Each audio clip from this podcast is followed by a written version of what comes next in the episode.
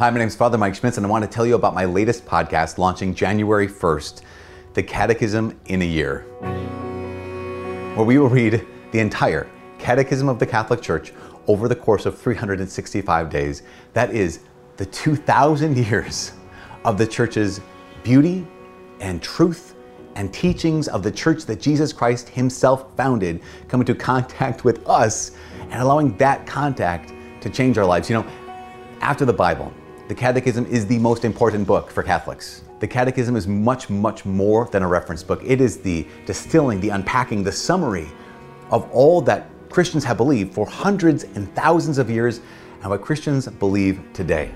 To see what we'll be reading each day, get the reading plan at ascensionpress.com/ciy. Welcome to the Jeff Cavins Show, where we talk about the Bible, discipleship, and evangelization, putting it all together and living as activated disciples. This is show 302 Christmas and Quiet Love.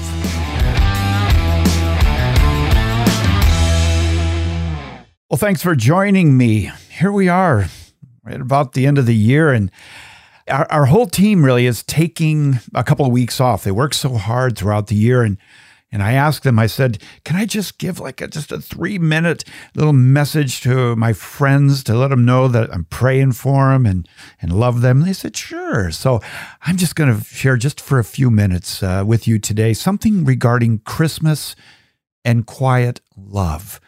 Now, something happened to me uh, just this morning that man, it really opened my eyes. It really did. Uh, I got a call from the uh, Social Security Administration, and uh, they called me out, out of nowhere and said, There's a discrepancy between your name on your Social Security card and a form that you filled out.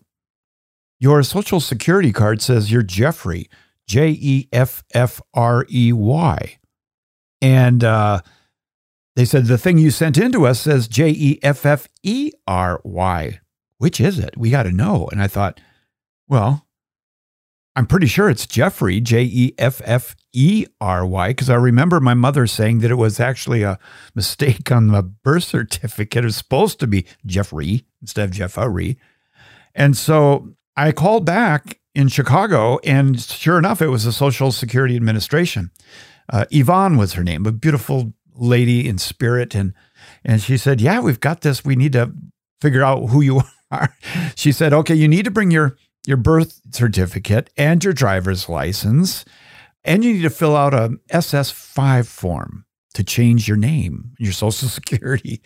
And I said, "Are you serious?" She goes, "Yeah, I'm sorry, you do." And so this anyway, this morning I did. I went to the Social Security Administration and I walked in there, and lo and behold, uh, half of Minneapolis wanted to change their name, apparently, because it was so full and I had to take a number. I was number 456. And I sat down and, and uh, I just waited and waited and waited. And I thought, when is this going to happen? And then there was one seat next to me, and I was looking at my phone, and I, I recognized that there was some legs in front of me and the person was just standing there but i had my briefcase was on that seat. I looked up and at the lady and she's just looking at me like can i sit there?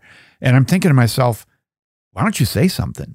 Why don't you just open your mouth and say do you mind if i sit there and so i thought it was sort of odd and and here i am with the attitude you know of kind of like well, all you had to do was ask you know?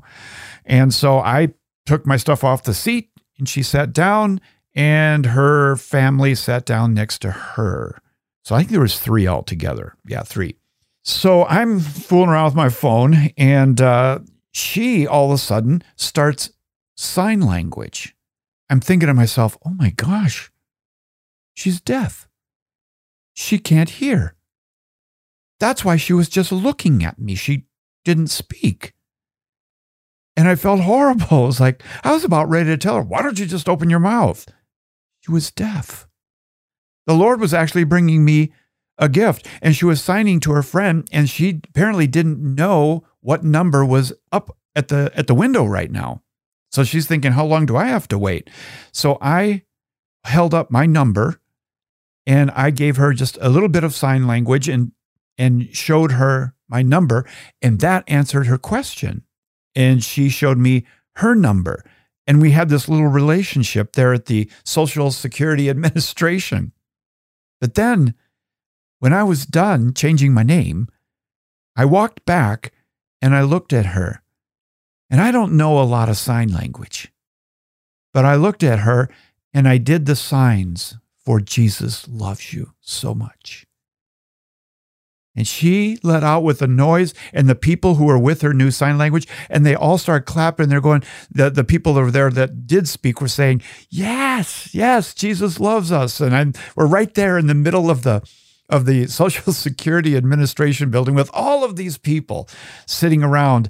And here are people signing that Jesus loves you. And this is what we're talking about. I, I shared that just because God gives these gifts in the midst of Christmas.